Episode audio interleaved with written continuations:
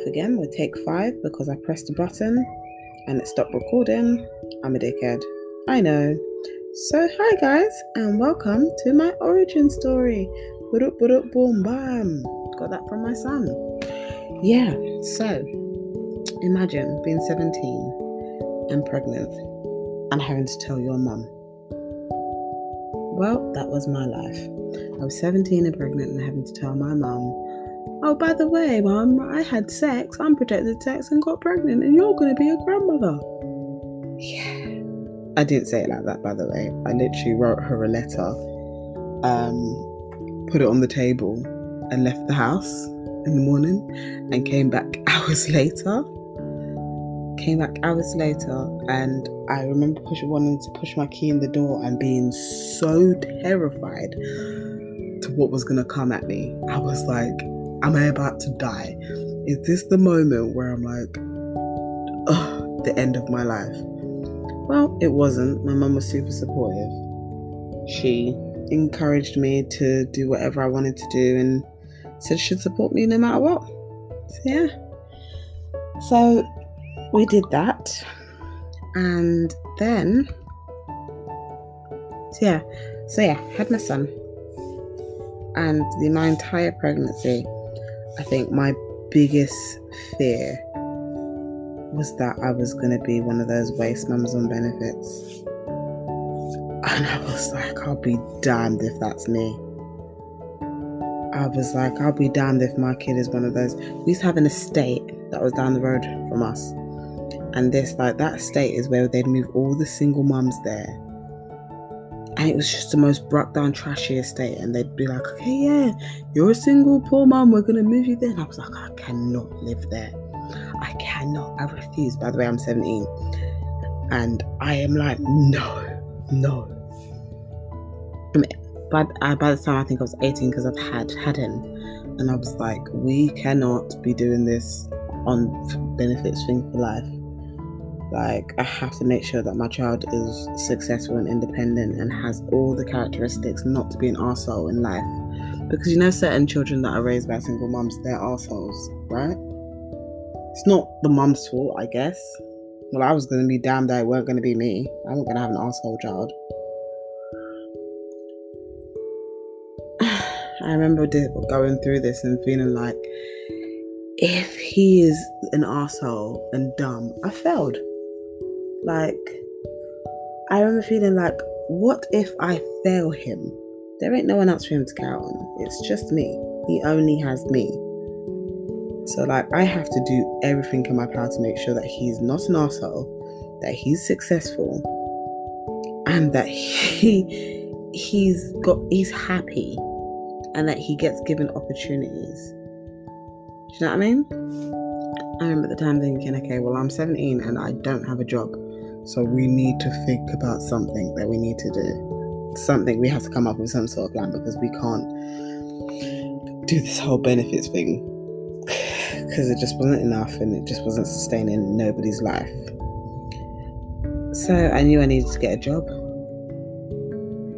I knew I needed to get a job and then I knew I needed to do stuff with him in regards to learning. My son could count to 30 and couldn't even talk properly. So I was doing that job, alright. I remember the I remember the first time I went to the job center, and I was like, I was I was almost ash- I, I, I can't lie, almost felt ashamed to be walking through those doors. I was like. Because I tried looking for work and it just wasn't working by myself. So I thought, okay, that's what they're there for, right? To help. So I remember just walking to those doors and just feeling like, don't let anyone see you.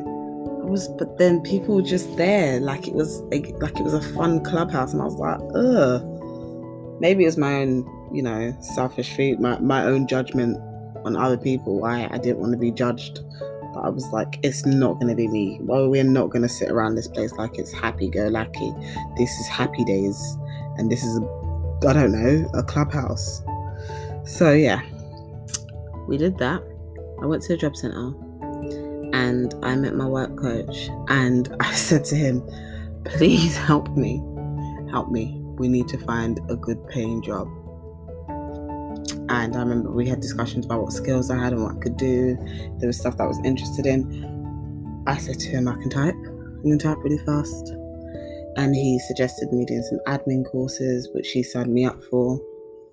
And um, did great in those admin courses. And he's like, Yeah, that can go in just. Uh, he just really supported me and held my hand through the majority of that process yeah, he held my, held my hand through so much of that and helped me through, made sure that I achieved and in getting those completed. And I did. And then he came to me with this great opportunity of working in the DWP. And I was like, yeah, great. He's like, don't you want to know that I was in the page? I was like, no, it, it can't be any worse than what I'm on right now, being on benefits. And he which by the way, it was really good pay. Um, nine to five, Monday to Friday. I was like, yeah, that, that's the that's the dream. That right there is supposed to be the frigging dream. I'm now not going to be Sue Sue that lives on the estate that's got her scabby kids out there that just eat beans on toast every day for dinner. You know, I'm gonna be Athena, the working mum that can provide for her kid, that can give her kid everything. Yeah, I was looking forward to that. I felt, I remember my, I remember feeling so bossy when my first paycheck came in. I was like, yes, this is me now. Hmm, check me out. Yeah, I was so excited. Like, yeah, yeah. Oh, God, that day was the happiest. But then it's not always clean sailing, as they say, in it. It's not always clean sailing.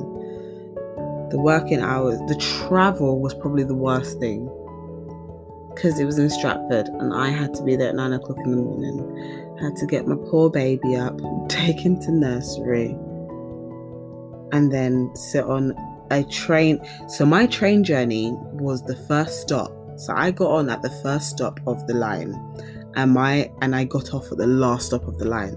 So I went all I rid that train all the way to the end. That's oh, I hated it. Hated it. Doing that every day, Monday to Friday, there and back. It was horrible. I remember him having plays and stuff, and me not being able to get the time off and missing out on the time. Oh, it was yeah, didn't like it. I remember he was going to after school clubs and stuff, but he they wasn't doing anything with him. They wasn't doing anything to make like he's I remember having a parents' evening and they were like, oh, um, he can't do he can't count to he struggles to count to 20. I was like, whose child struggles to count to 20? What? No, not my child.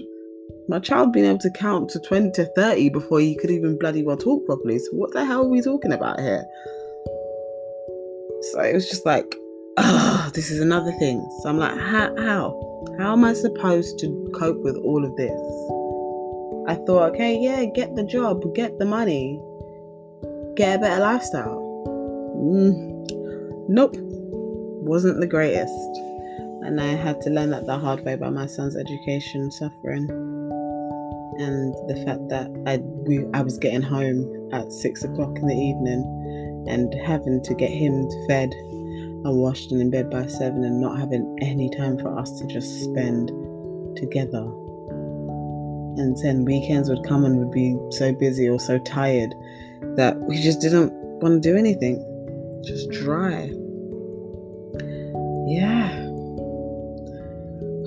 But that lifestyle had to end real quick because we just couldn't maintain it. His education, and as I said to you, my child was not becoming some dumb dickhead that just didn't succeed in anything or have anything to no we couldn't do it so i left my job and i found a part-time job a part-time job that allowed me to pick him up from school.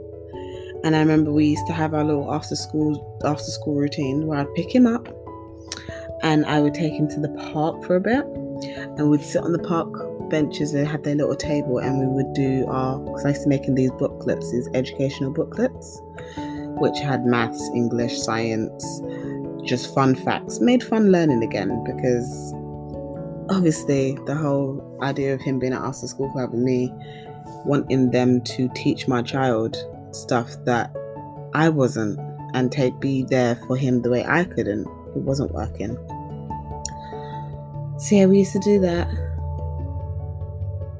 And then I remember sitting at his parents even they were like, Yeah, he's above, he's above and he's they told me, Yeah, yeah, yeah, he knows his times tables. How did you do that? And I remember thinking, haha, yep, back on track for that successful child. Oh I just told her, listen, I had to make learning fun for my baby again because there's ways that he learns that you lot don't know and are not able to because you've got 30 other children in the classroom. She understood. Nothing against her. She's got 30 other kids. He's my one main priority, isn't it? So I needed to make him priority. Anyway, guys, that is the end for me today. So have a good night and I'll talk to you again tomorrow.